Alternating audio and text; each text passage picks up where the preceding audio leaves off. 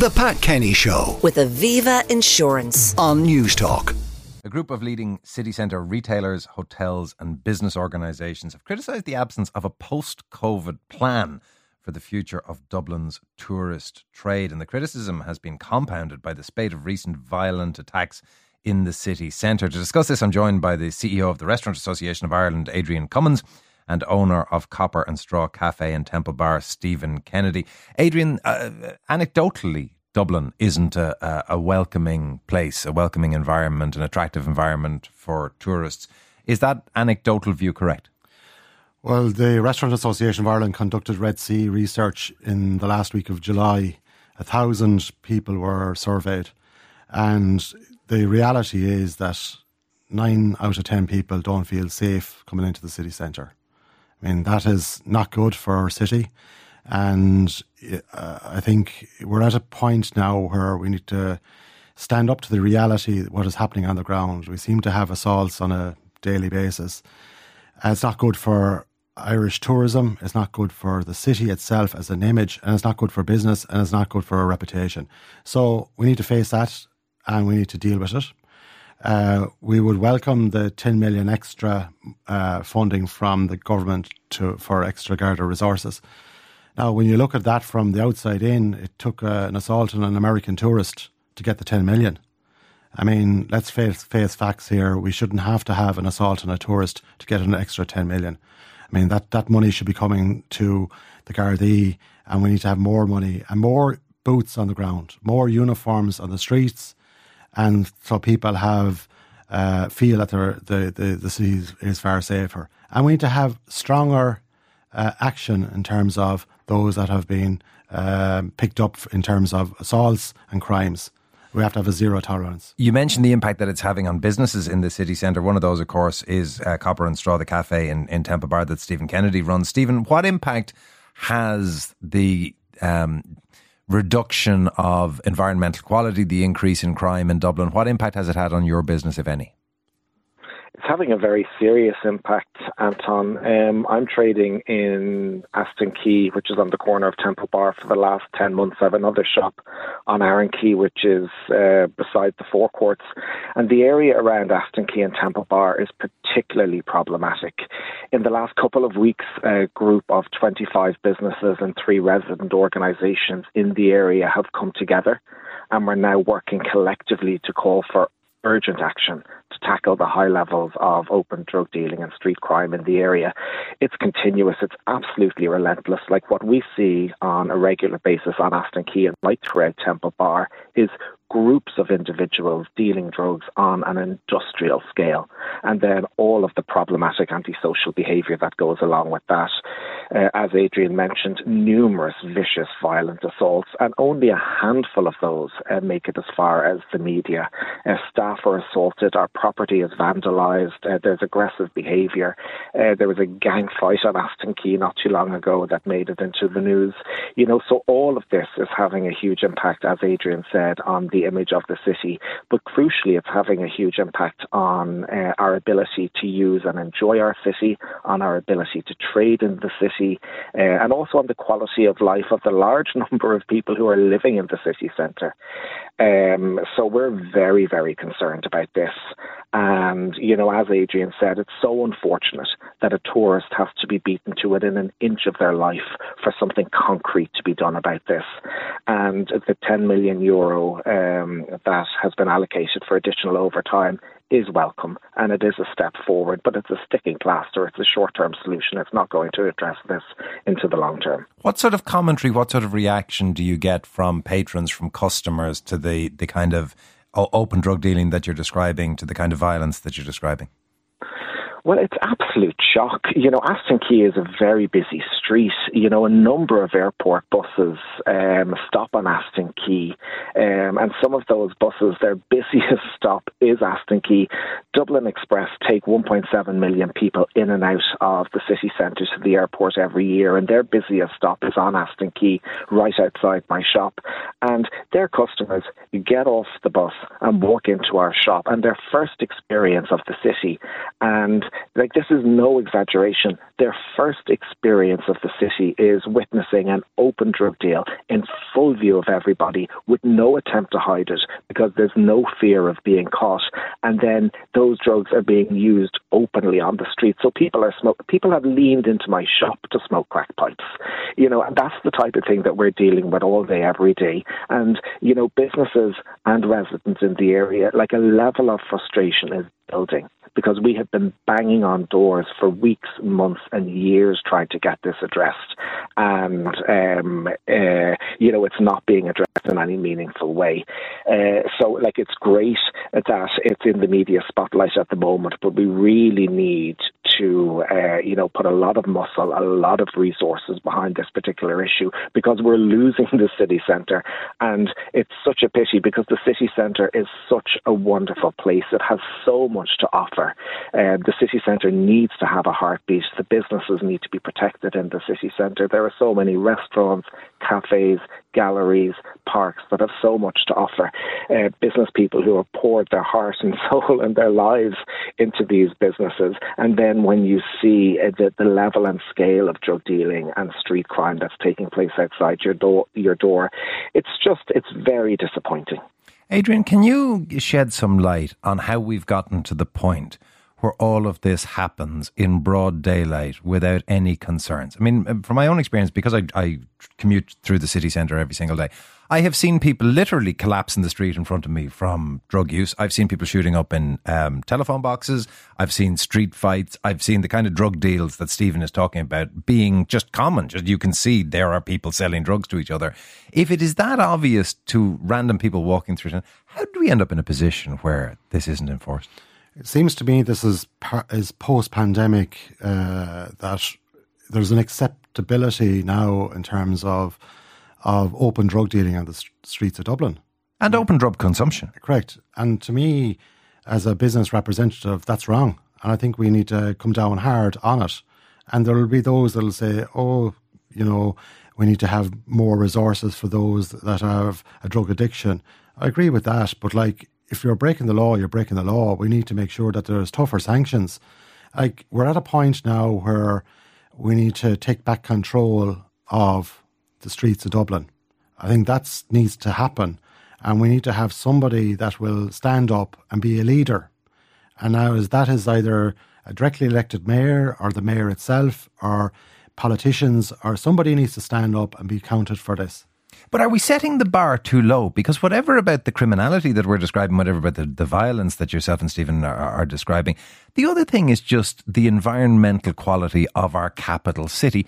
It's manky. It's covered in graffiti. There's litter everywhere. It, I mean, it would be very difficult to, other than the most expensive and salubrious parts of the city, very difficult to think I would like to invite a tourist in and say, this, this is Dublin. Yeah, and just to go back to our research, 63% of respondents said that the Dublin is, is not clean. I mean, you can see it. The streets are not clean. They're not clean in a frequency that is that should be for a capital city. I mean, we have, you know, I'll just give you an example. We have um, the All Ireland semi-finals. I happened to go to the two hurling finals. The streets around Croke Park were filthy dirty on the on the Saturday. Again on the Sunday, again exactly the same litter. These are thousands of people coming up from predominantly from the country to see a game, and this is the image that they're seeing of Dublin. That is wrong. We need to be. We need to have more resources, more frequency cleaning of streets, etc., etc., and we need to basically pull up our socks and show that the capital city is a pure is a capital city that we're proud of. You seem to be um, getting a lot of, of agreement on text. I'm a very proud Dubliner and I used to always love going into the city centre for shopping around and having a coffee. Since these awful recent attacks, I have not been in town for quite a number of weeks, which makes me very sad, but I'm nervous we need to take back our city. Another. It's not just the city centre. Dublin 17, where I work, drug dealers arrive 9am and they deal until 9pm. They deal 50 yards from a drug treatment centre. This is going on for two years. Crack cocaine and opioid, opioid pills are out of control. And if we don't get a grip of this soon, we are in serious trouble. Stephen, what about that wider issue of the quality of the environment in general? It's hard to point to any sections of our capital city and say you'd take the Pepsi challenge against a Barcelona or against any of the best mm-hmm. European capitals. Yeah, I agree. Like, we absolutely need to be doing more. And, you know, we require more than a policing solution to address all of the issues in the city centre. I firmly believe that we can solve this. You know, I'm, I'm optimistic about the future of Dublin, but action is needed now. And I think Dublin City Council have been absent in this debate, and they need to take a much more proactive role in terms of uh, the city centre, and particularly particularly from an urban planning and design perspective, like uh, a network of lanes run along uh, Temple Bar and actually along both sides of the quays. These back lanes are there's poor surveillance, there's very little lighting. Oh, they, they serve as open latrines. Yeah, they do, but also in, in, addition to that, they provide an opportunity as an escape route for the very many drug dealers on the quays, and then they also offer a discreet place for people to use drugs. I have been told on multiple occasions that if we can work towards a tactical closure of those lanes, it won't address the issues, but it, will, it is certainly part of the solution. But really, what I'd be saying to Dublin City Council is they need to take ownership of that particular issue, and actually, in the medium term, there should be a plan for those lanes.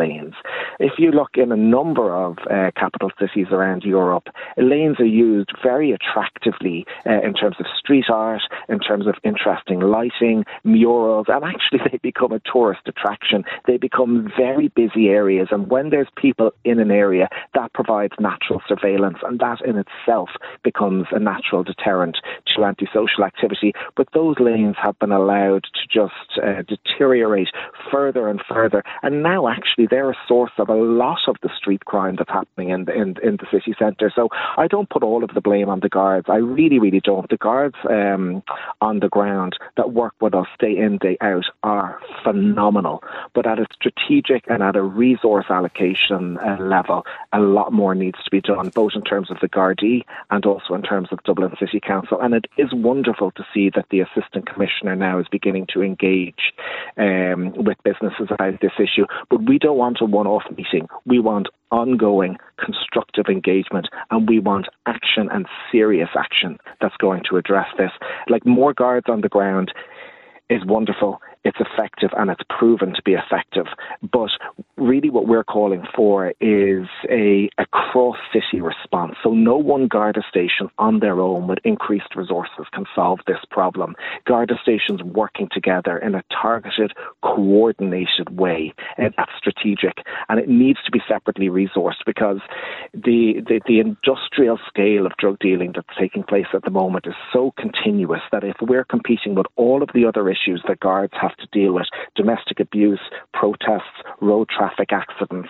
Um, their their attention is very very rightly being taken onto those issues, which means that there aren't enough guards on the ground to constantly disrupt the open drug dealing and the continuous drug dealing that's taking place. So a dedicated unit needs to be established to address this. Adrian Cummins, CEO of the Restaurant Association, do we have a problem beyond just uh, law enforcement in terms of planning around things like um, street architecture and facilities? Mannix Flynn was was speaking yesterday about things like pedestrianisation that isn't pedestrianisation, it's dumping stuff on what used to be a road. If you go around Stephen's Green, Stephen's Green, the traffic is now guided by what looks like a temporary detour for a race. It's been there for a year and a half. And if you go around the top of Merrion Square, there are literally just effectively um, prefab style pallet construction outside the pubs lying on the roads. It is a total mess and it's been there for a year. Mm. I agree with you. I think um, you know, I think based, we have a forum, which is the Dublin City Business Forum, where the business representatives from all the different sectoral groups uh, meet with the City Council and the Gardaí. And I think that has to be more utilised more so in terms of forward planning. Um, you know, the City Council needs to tell us what's their plan for the future, show us what the plan is, and get buy in from the uh, business organisations. Um, it seems to me that you know, you might have a city council that's going off in one direction, but they're not is not aligned to what the city uh, businesses want themselves. Uh, I think think there has to be more consultation directly with the representatives, um, and that has to happen. Well, I'll tell you, if the measure of reaction that we're getting is is any representation, it is an issue that clearly is aggrieving an awful lot of people. Anton, I'm from Dublin, born and bred. I live in Trim now, thankfully. I just spent a few days in Liverpool with my son, similar sized city, and felt completely safe. It was clean and friendly, reminded me of what Dublin used to be. Dublin planning has been dominated by one thing getting cars off the road. COVID lockdown provided a window to accelerate some of this agenda. How long before antisocial behaviour of all sorts gravitates to those streets and areas and then will be difficult or impossible for Garda vehicles to access another? I now warn friends coming from abroad to under no circumstances wander around Dublin city centre. It is a dirty, dangerous, drunken, drug infested dump. Another, Dublin is rough. The quays smell really strongly of urine and feces, as well as the streets being covered in vomit and blood. Dealers are everywhere. I'm a dub now living in Westport, and I hate going back, although I would love to visit without the cloud of danger and threat hanging over us. And case in point, I mean, the boardwalk along the quays, which was designed to be somewhere that would attract people to go out and look at the river, you're taking your life in your hands. I had an American staying with me. He said Dublin was the worst city he was ever in. Dirty, plus some youths taunted him when he was walking down the street uh, and more and more and more along those lines. I'm sure it's an issue that we will be returning to. Big thank you to Adrian Cummins, who is Chief Executive of the Restaurant Association, and Stephen Kennedy, owner of Copper and Straw Cafe in Temple Bar. Now, we'll give you an update. The Pat Kenny Show with Aviva Insurance on Newstalk.